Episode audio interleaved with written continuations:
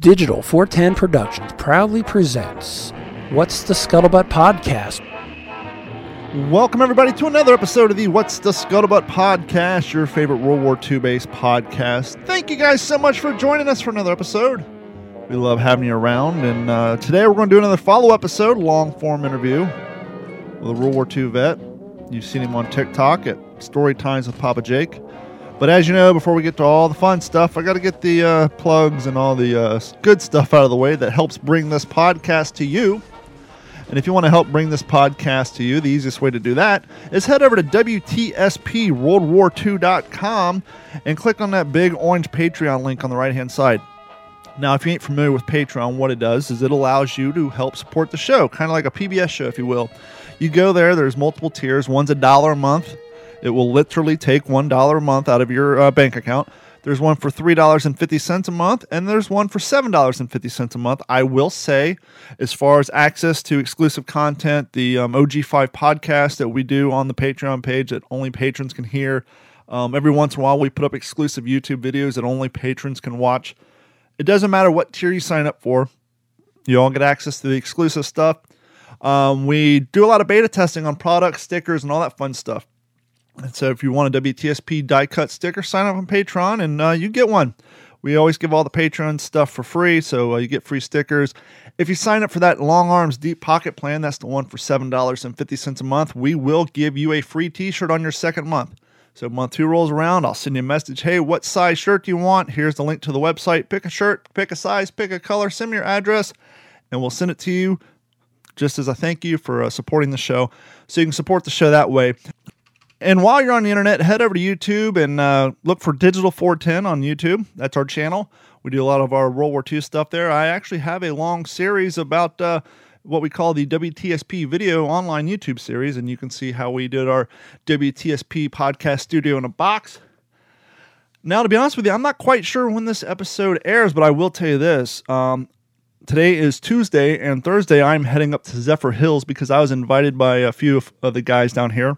But I've been asked to come up, bring my airborne uniform and my gear.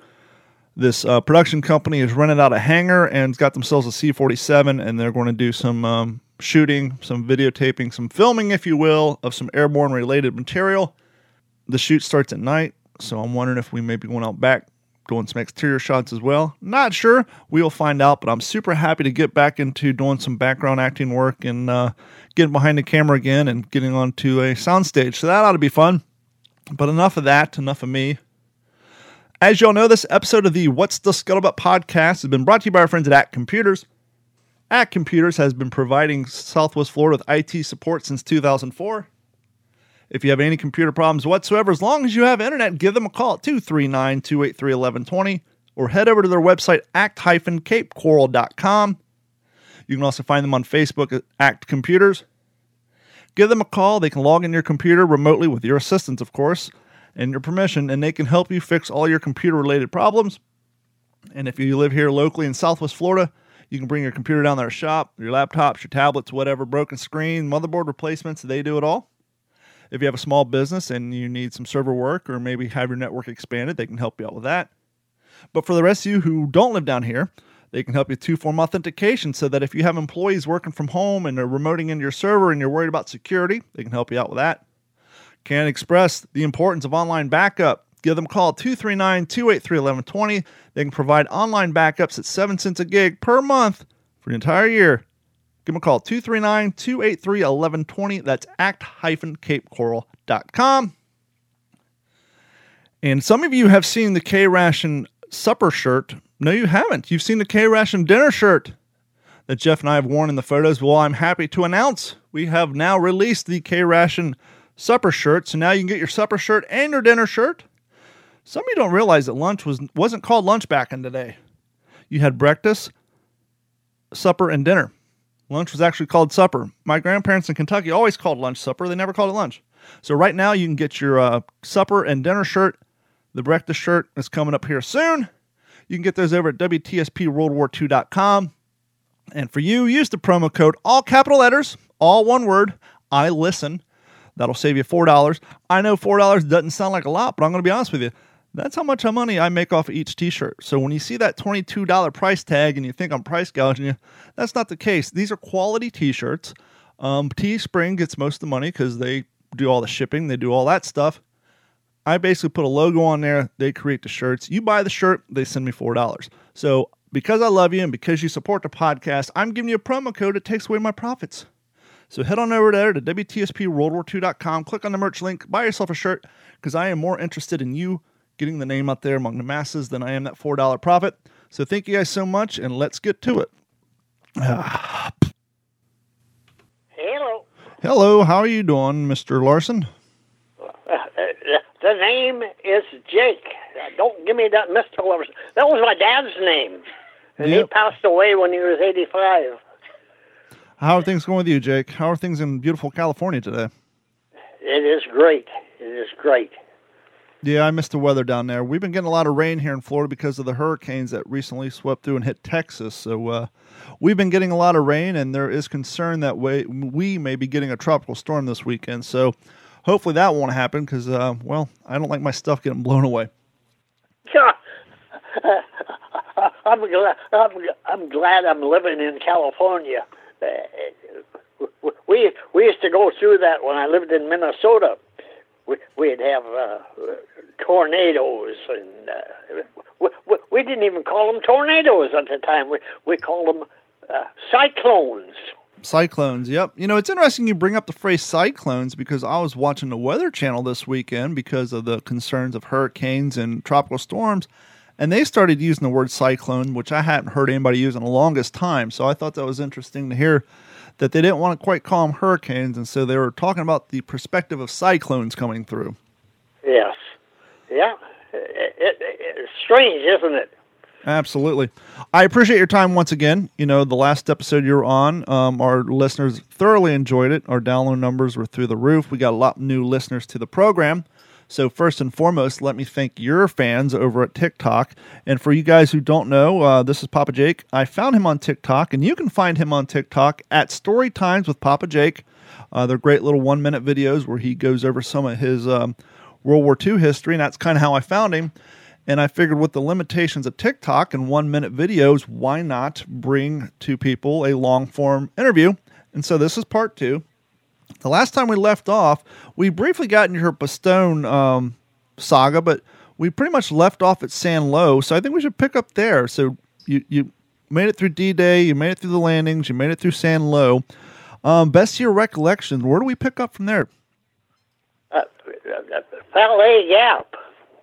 Okay. Oh, yes. Yeah.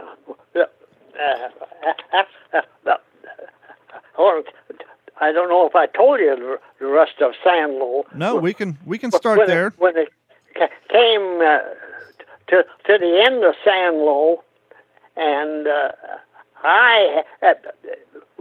we were being shelled all day, and I don't work during the day. See, I'm a freelance guy. I operate G3.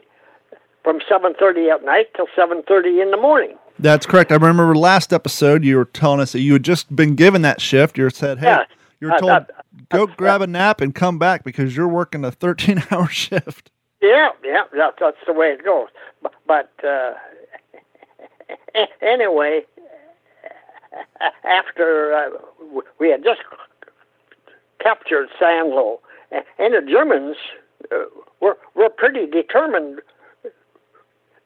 They kept firing artillery in there. And 7:30, man, I'm relieved, and I go have something to eat, and I head for a ditch. Just a country road ditch. There's a bank on the side of that ditch that I peg in my shelter half and pin it down at the bottom and crawl in there and fall asleep. Unbeknownst to me, those Germans firing those 155 millimeter cannon over me one of the shells just made it over me and landed on the road, and it was a dud. Thank you, you guys from Czechoslovakia who was forced to make the shells. Yeah, I guess if there's one benefit to slave labor and scripted labor, it's that they're not exactly motivated to make sure the products work. So we got a lot of lives saved due to sabotage by the forced laborers over in Germany. So they got the bomb disposal squad out there, and they were sandbagging that thing and going to blow it up. And it was just about 2:00 in the afternoon, and I woke up. See, I could sleep through anything. Pounding, people were talking about. If you did not put your hand on me, I would not wake up. So I woke up, and these guys were walking around up there on that road, and so I took the lining out of my helmet and put in some water there and brushed my teeth and dumped that water out and was going to put in a little more and shave. And somebody up on the road said, "What the hell are you doing down there?" I says, "I just brushed my teeth." I says, "I thought I'd shave now." "God," he says, "I thought we cleared this place." He says, we got a 155 millimeter shell that came right over you and landed on the road, and we're sandbagging it. We're going to blow it up." That would have been a heck of a wake-up call.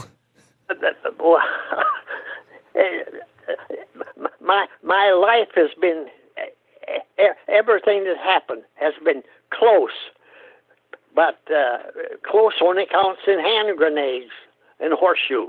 Yep. So I had to get this story in because my life is still that way.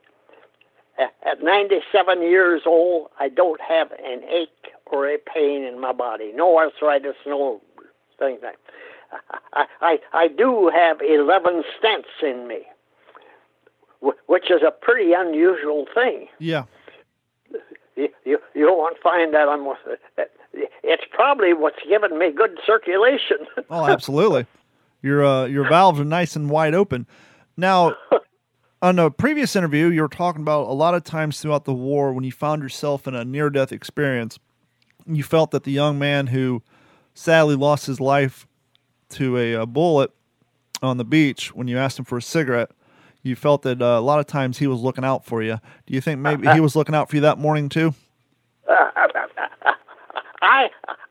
I think I had help from above, from everyone. My life was too chancy without help from someone. And it certainly wasn't me. Sure. I was just an ordinary soldier. But things just kept happening to my benefit. Yeah. Did you find as the war went on that you kind of, when you actually had time to sit down and process things, obviously when things are going on, you're just going through the motions, you're doing your training, you're doing your job. But did you find yourself when things got a little quiet or you had a little R&R, as seldom as that was, that you started to get a little bit of survivor's guilt? No, I never felt like that. I thought we and everybody that I was working with, We were determined. We had this determination. We were not going to back down for the Germans, and we were going to clean them out of France. And we did. We actually, in plain terms, we kicked their ass. Absolutely. And I don't like to say nasty words over it, but I can't explain it any better. Not a problem. We just did that. So you just got yelled at. They're going to blow up that that round that didn't go off. They sandbagged it. I'm sure you quickly gathered up your belongings and got out of there. Yes. I went and found something to eat, and there was always something open for the mess for the guys that worked in at night. We had our lunch at night in the middle of the night at 12 o'clock. We'd have our dinner. So life was strictly different for me than ordinary soldiers. And I took advantage of that. Well, absolutely. Like when we went to Paris, I walked around during the day and checked things out. And I went to the Louvre. I was colorblind then. I was born colorblind, and I did not appreciate the Louvre. Yeah. I'm one of those guys that could look at a painting and say, "Man, I could have done better than that." You know. I feel the same way about tattoos. That's why I don't have any. I'm like, why do I want to spend that kind of money for that kind of work? Yeah. What? Why? Buy something like that, or why save something like that, man? Some child I know does better work than that with the crayons. Well, yeah. we know that the Germans were in possession of France for a good period of time. We've all seen the pictures of Hitler in front of the Eiffel Tower and going around to all the monuments. What sort of condition did they leave Paris in when they hightailed it out of there? You wouldn't know that they were there. Really, they were that respectful to the city and to the arts. Yeah. The only way you knew that they weren't there is that people suddenly become free and that they were jolly and they were hugging you and kissing you. Hey, thanks for the liberation. That's the... The Germans, they did not sack Paris. They made it a free city, and while they made it a free city, the French, free French, came in there with cars and machine guns and everything, and throwing these Molotov cocktails at the. The Germans were clearing out, sure, and they threw these Molotov cocktails into those trucks, and flames had come out, and those Germans had come out of there loaded with gasoline and stuff on them and burning. It was a kind of an uneven fighting, but I did not go through what those free French people did. So, my opinion now, that they shouldn't have done that. But who knows how they were treated for 4 years? If they were caught, they were shot. Yeah. There was no pleading, not guilty or so. They shot them. And not only did they shoot them, they probably shot their family, too. Or worse. Especially if they're of the female persuasion, if you know what I mean.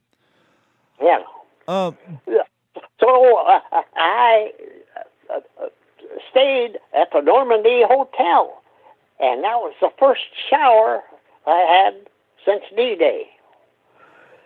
I know it was a long time ago, and it's kind of hard to recall, super in-depth memories, but what was it like to experience someone else getting their freedom back? Fully, because here in America we don't take for we kind of take for granted the freedoms in which we have. I mean, we're seeing it on TV right now with all the craziness going on. But you're someone who actually witnessed. Not only did you witness, but you participated in the reclaiming of a country's freedom and have that handed back to the people. What is it like to actually watch somebody when they've been living on? Yeah, and like you said, the Germans were. I don't want to use the word term nice, but they were less harsh on the people of Paris than they were in other places. You know, they didn't completely destroy the town, but they were still under... They had to toe the line and obey. Three people don't like to obey. They don't like to scrape and bow to someone.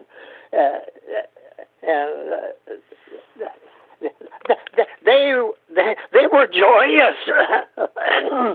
I couldn't.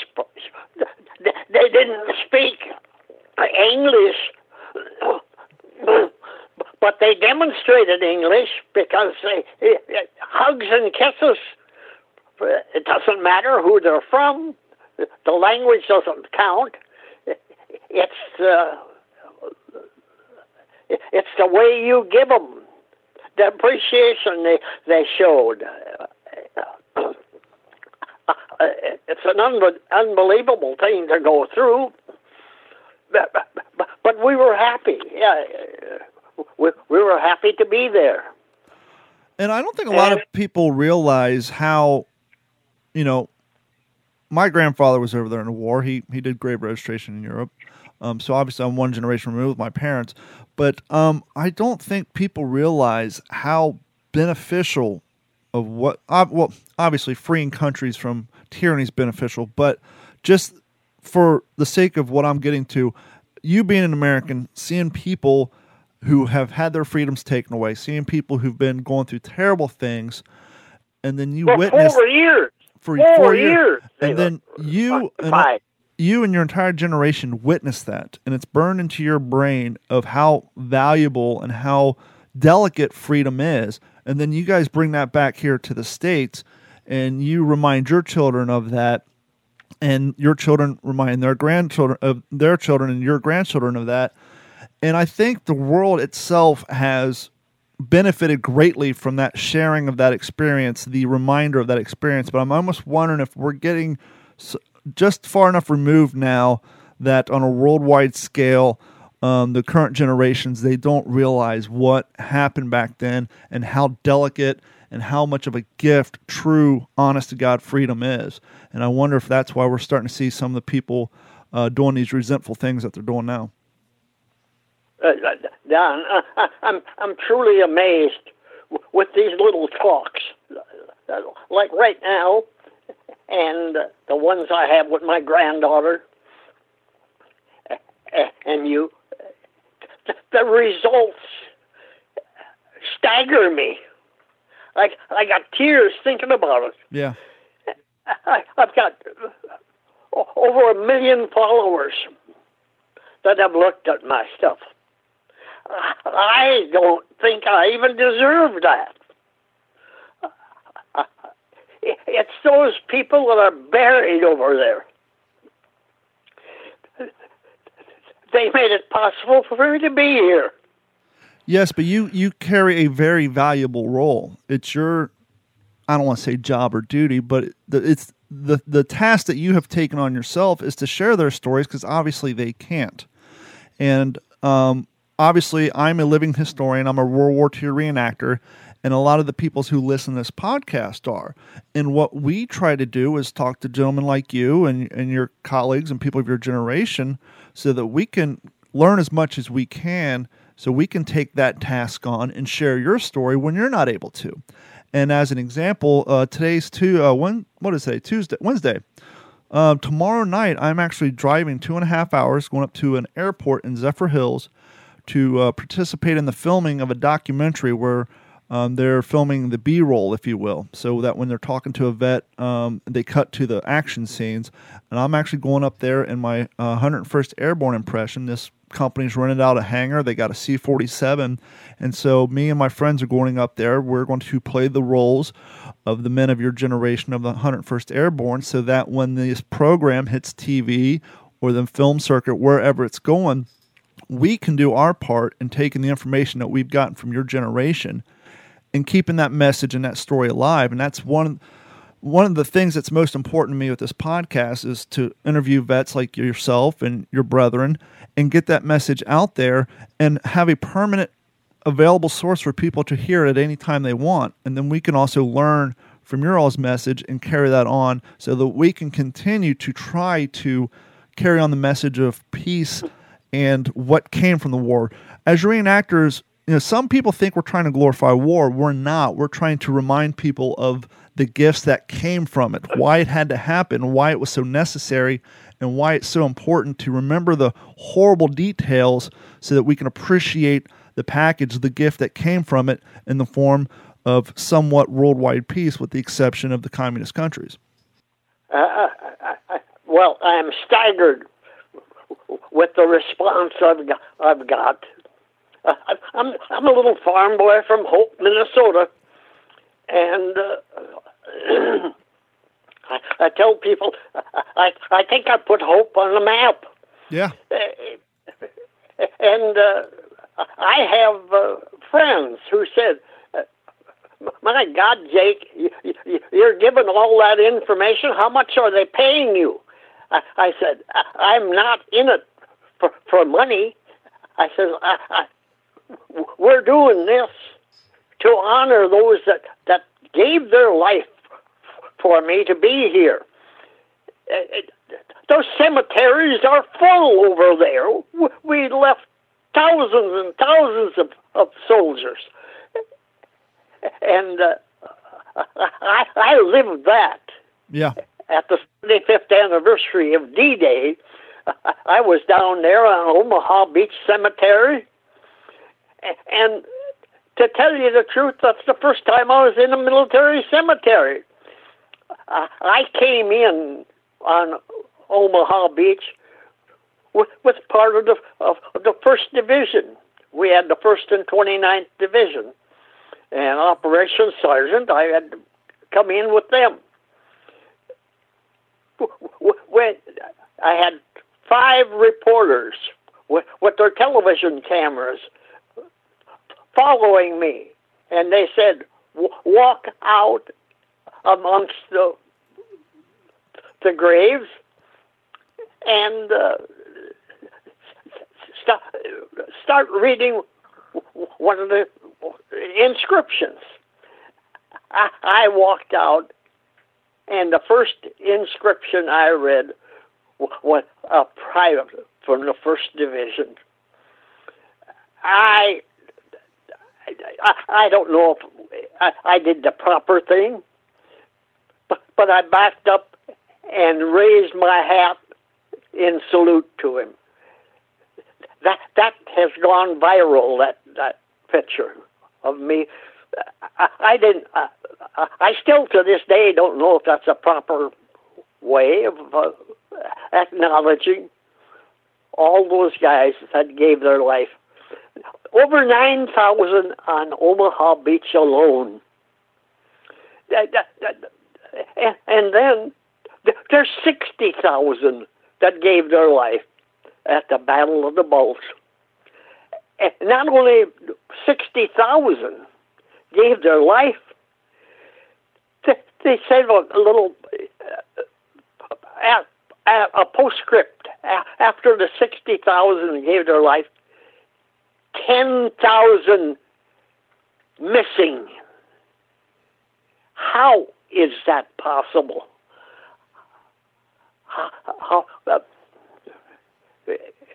I'm astounded. Yeah. It's, you know, trying to, well, one, I guess a little bit back then, the logistics was, you know, you're trying to keep track of all these men and these numbers on both sides. And then you have, in the case of Bastogne and Battle of the Bulge, the artillery fire was so intense, or at least I've been led to believe through reading and watching shows, that a lot of the guys were just hit with more, you know, artillery fire on both sides, and there's just nothing left of them to claim. And then obviously you have those 10,000. Yeah. The Germans captured a lot when they first came in on December 16th.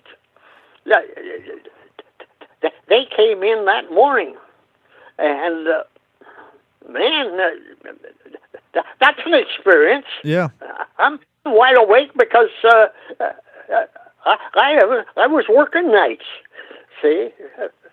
And it kind of gave itself away at 2 o'clock in the morning.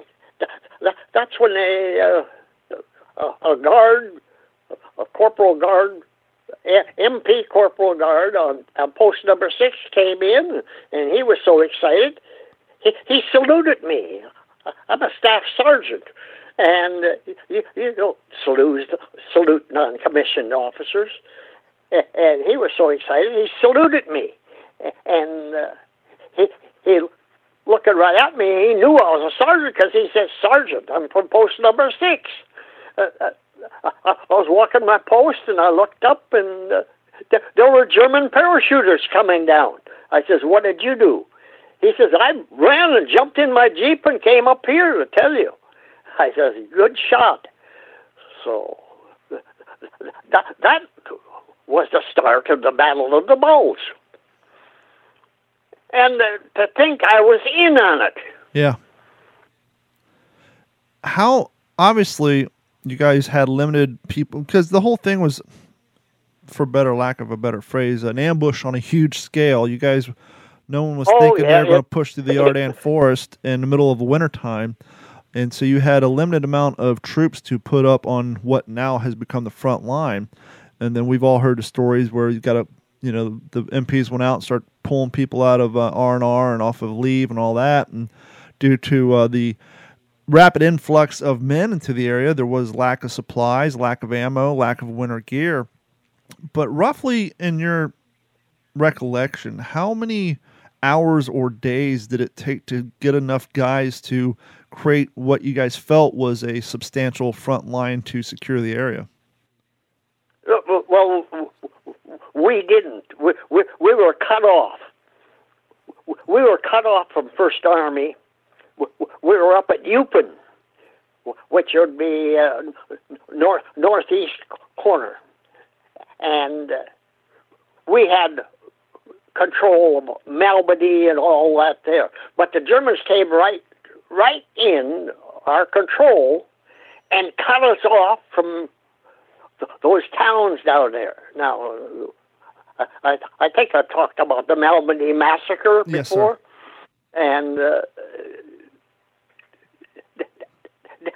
this is unbelievable. We were cut off from 1st Army. We're Corps under 1st Army. So, in order to get orders and everything, we were assigned to Field Marshal Montgomery's 21st Army Group. We were 12th Army Group under Bradley. And we went to Field Marshal Montgomery's. And I saw him. He came there and picked up cigarettes and stuff for his troop. He didn't smoke himself, but he liked to be in command, so he was the one that's going to give out cigarettes. If he was going to be cigarettes, give it out. Absolutely. No better way to earn respect than some quality cigarettes and maybe a candy bar here and there if you can find it. But people will be listening to this now, and they say, "What did you do in the British service?" We were part of the offensive when the 3rd Army, Patton's 3rd Army, came up from that side. We put the squeeze on them from the north, and that forced them back. That was the end of them right there. They just dropped their weapons and walked out. Left everything there. The tanks, the guns, the rifles, ammunition, and walked out. Now let me ask you this and back up a little bit, because obviously one of the things the Battle of the Bulge and Bastogne is known for is the extreme cold. And we all know that it gets colder at night than it does in day, and you grew up in Minnesota, so you know, you're kind of tempered in cold steel, if you will. Do you think, looking back at it, do you kind of see it as an advantage that you worked nights so that you could try to sleep in the day when it was just a smidge, a little bit warmer due to the sun? I think my life is planned from above, Don. Sure. I'm mystified with it. I really am. It's hard for me to believe that there's no one else I was in the service with still alive except me. How is that possible? In less than 5 months, I'm going to be 98 years old. Well, I'm going to wish you a happy birthday now. My mind is fairly stable. Yeah, absolutely. And my body is stable. I've got a little infection in one of my teeth that I'm going to have taken care of. I got an appointment now with the dentist. But other than that, I don't know what aches or pains are. And me with 11 stents in me, had a terrific stroke 20-some years ago, 27 probably. But how are you guys? I'm blessed. How are you guys dealing with, interaction with your family members and all that with the COVID going on out there in California? Well, I'm in a particular, there again, I'm the luckiest man in the world. I live with my two sons, and their offspring. And now their offspring is out, got homes of their own. I'm not only a grandpa, a grandpa 9 times, I'm a great-grandpa 11 times, and one of my grandchildren, one of my grandchildren gave birth a year ago to a girl, and is pregnant again. So I don't know how to say it anymore. Great. Grandpa to the 10th power. But it always comes time. I'm a grandpa, so I'm known as Papa Jake. Even my own son calls me Papa Jake. That's beautiful. So it's easy for all. I don't have to worry if I'm that one's great or just a great. They're all my family. Have you ever really sat around and took a moment to realize how much history you have witnessed in your life? Obviously, World War II, television. I've got a book coming out, Don. Do you? Yeah, but these stories that I'm telling you will be in that book. Is there a working title for the book? Yes, I've got a title for the book. The luckiest man in the world, Jake Larson. Because I'm sitting here thinking, obviously, World War II, television, advent, Vietnam, Korean War, color TV, computers, internet. I have none of that. Well, I'm just saying you've witnessed it throughout your life. Oh, I've witnessed. Oh, yeah. I used to be a television repairman. The first African-American president, and now COVID-19. Yep. Just the amount, the wide span of history that you've witnessed and participated in. It's just kind of it's got to be a little mind-boggling sometimes, isn't it? I think Harrison was the president when I was born. But I remember Herbert Hoover, and he got in for a chicken in every pot, mm-hmm. And then Roosevelt got in there, and you couldn't pry him out with a crowbar. He got in for 4 terms, which is very unusual that I lived through that. And President Roosevelt, when I turned 21 while I was overseas, during the war. I got a chance to vote, and I voted for President Roosevelt for his fourth term.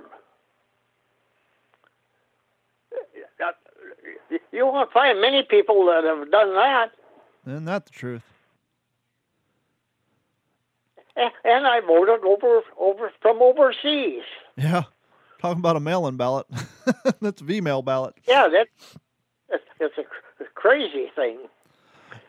You know, a while back, when we were suffering through the recession and unemployment was through the roof, some people suggested maybe that we take a chapter from the good days, from the 40s and the 30s, and bring back the Civilian Conservation Corps to help, one, do the jobs at the Civilian Concentration... I'm sorry, I'm tongue-tied. Anyhow, do what they did back then. Yes, and, building roads and all the infrastructure stuff, and not only provide work... Well, that was... The roads were built by the WPA. That was called WPA, Works Project Administration. I lived through all those. Yeah. Those CCC camps, I had an older brother that was 12 years older than me. He went to that. They paid Army wages, $30 a month. Well, that's the work that they did, you couldn't hire that work done for 3 times that much. Yeah. So that was a bonanza. Well, not only did it provide employment, but at the time it provided much needed food and housing. But not only that, but since it was ran kind of loosely by a branch of the military, it provided a lot of structure and work ethics to people who needed it. Grew up in WPA. They became good soldiers too. Absolutely. And so I don't know if it would work on today's scale. I mean, yes, providing the jobs and doing that type of work may work now, but definitely not the input and the military style structure. That wouldn't fly nowadays, but it would be a good source to help get some people who have lost their jobs with what's going on to get back to work. Well, people don't realize what money was compared to now. Sure. Think of it. I was born in 1922. When I started to go into town, 5, 6 years old, with a younger brother alongside of me, and we like to go to the 5 and 10 cent store and just look at stuff. And we'd ask my dad for some money so we could go to the 5 and dime store. I am not making this up, so help me God. He gave us each a penny. And he says, "Don't spend it all in one place now." Yep. And we trottle off to the 5 and dime. And we looked at everything. Everything. Rubber bands were 5 cents for a big package of those rubber bands. Those rubber bands, we were making slingshots at home, and we tried to cut inner tubes into rubber bands so we could make. You cannot cut an inner tube straight with a scissors. Nope. So here those rubber bands were 5 cents. I put a pack of those in my pocket. Uh-oh. And when I got home with those rubber bands, we got the slingshots out on the table and putting those rubber bands on. My mother came along and says, "Where did you get the rubber bands?" "Oh, we got them at the dime store." "How much did they cost?" "Whoa, wait a minute. We had 2 cents. I said, "Well, I didn't pay for them. Nobody was looking, so I put them in my pocket." She says, "Put them up on the buffet, and next week when we go in, you are going to carry those back in and tell them you stole them. Worst year of my life. Worst week of my life. Waiting, the anticipation. And they had a runner. It seemed like 10 miles long to the cash register where the manager was. And I felt like crawling under that baby and getting up there. What a lesson. What a lesson.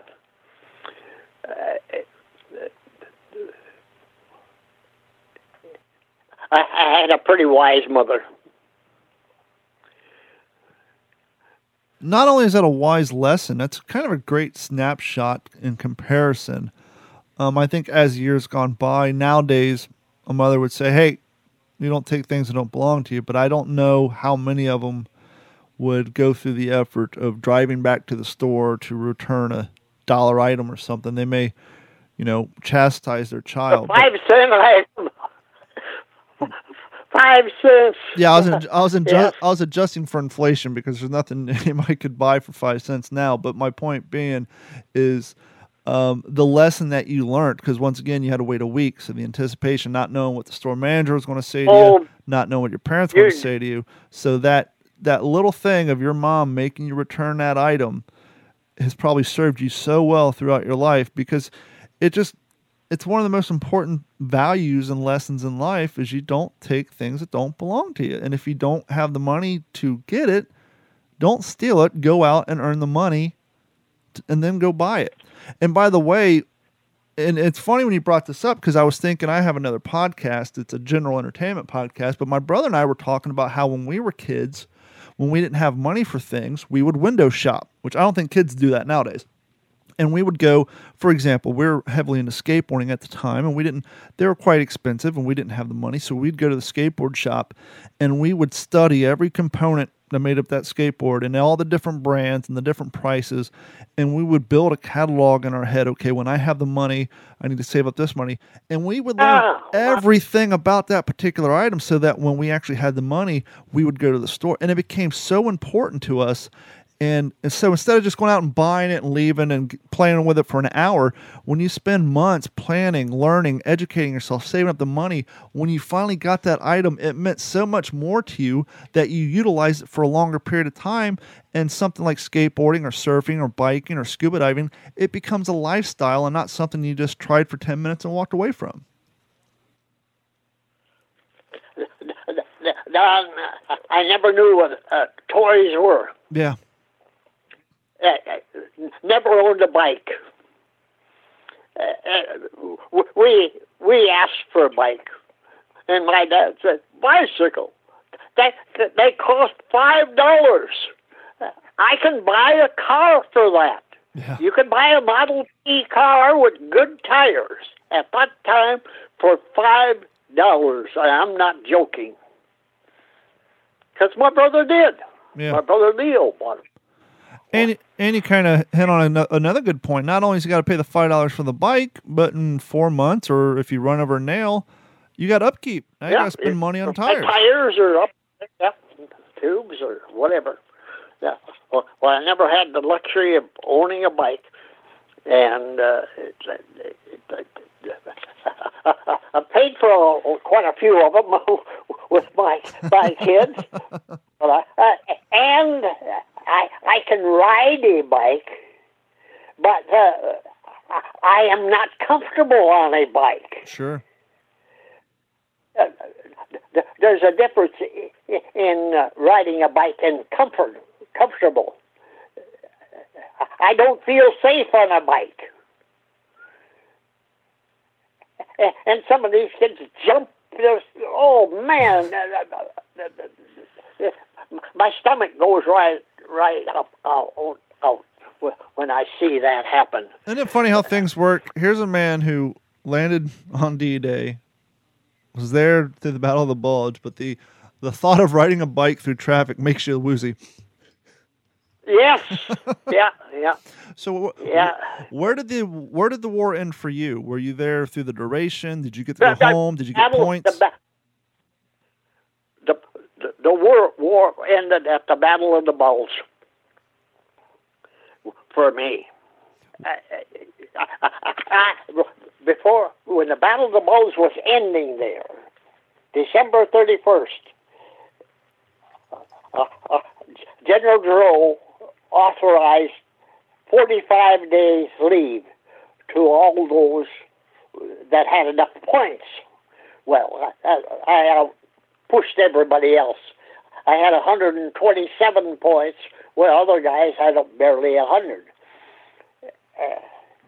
Because the point system, that's the way it was. How long you were in the service, how long you were overseas, and that's how that was all figured. I don't ask me to do it now, because I can't. But I do know I had 127 points, and I was one of the first one chosen to go back home. I was the only one out of G3. And did they send you back? Did they send you back through England first, or did you leave straight from France?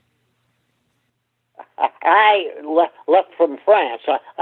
They sent me to Le Havre, France, and this is an interesting story all in its own.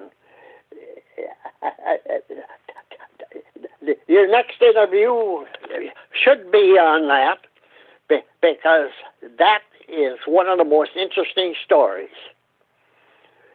Something happened on that ride home? Yes. Well, it happened before we even went home. That was, Le Havre was a German submarine place. Okay, I see where you're going with that. So we'll leave the audience wanting more. They had these Quonset homes there.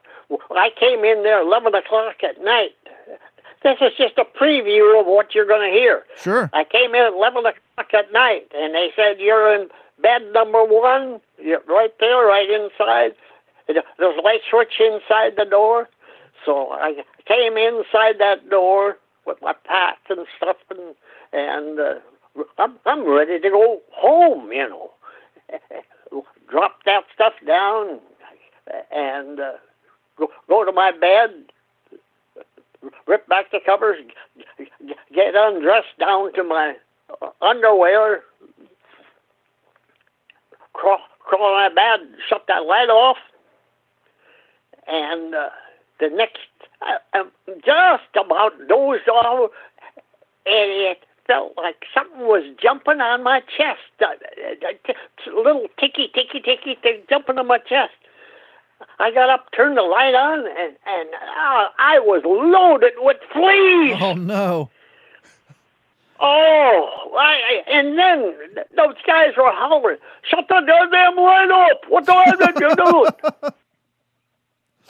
I said that. I was putting my clothes on. They said, where are you going? I said, I want to find the supply sergeant and get some flea powder. Oh, he won't get up at this time of the night. I said, he'll get up all right. And now we're going to leave off there because there's no stopping me now, see. But we'll leave off till the next time. And I told you this is kind of an interesting story, but I'm all for it. That's what we look for here. We look for interesting stories and continuing to tell your tale. Papa Jake, thank you so much for joining us for another episode, and I will get a hold of you behind the scenes here shortly, and we'll set up your third follow-up episode, and I'm going to ask you nicely. I was going through your TikTok page, and you were posting all these beautiful photos of you in the service. If you could maybe have your granddaughter send a few of those our way so that we can post those on the website with this episode. And thank you so much for everything, sir. It's always a pleasure. Thank your family for me, and I hope all is well in California and you continue to stay healthy, not even having so much as an ache and or a pain, sir. Thank you, Don. You're a pleasure to work with. And just let me know when that book gets ready to go to print and when it comes out, and we'll make sure that we put up links, and we'll get everybody out there to buy that book of yours, too. All right. Have a good one, and all you listeners, just remember, Papa Jake loves y'all. And we'll talk to you soon, sir. Thank you. All right. Bye-bye. This has been a Digital 410 production.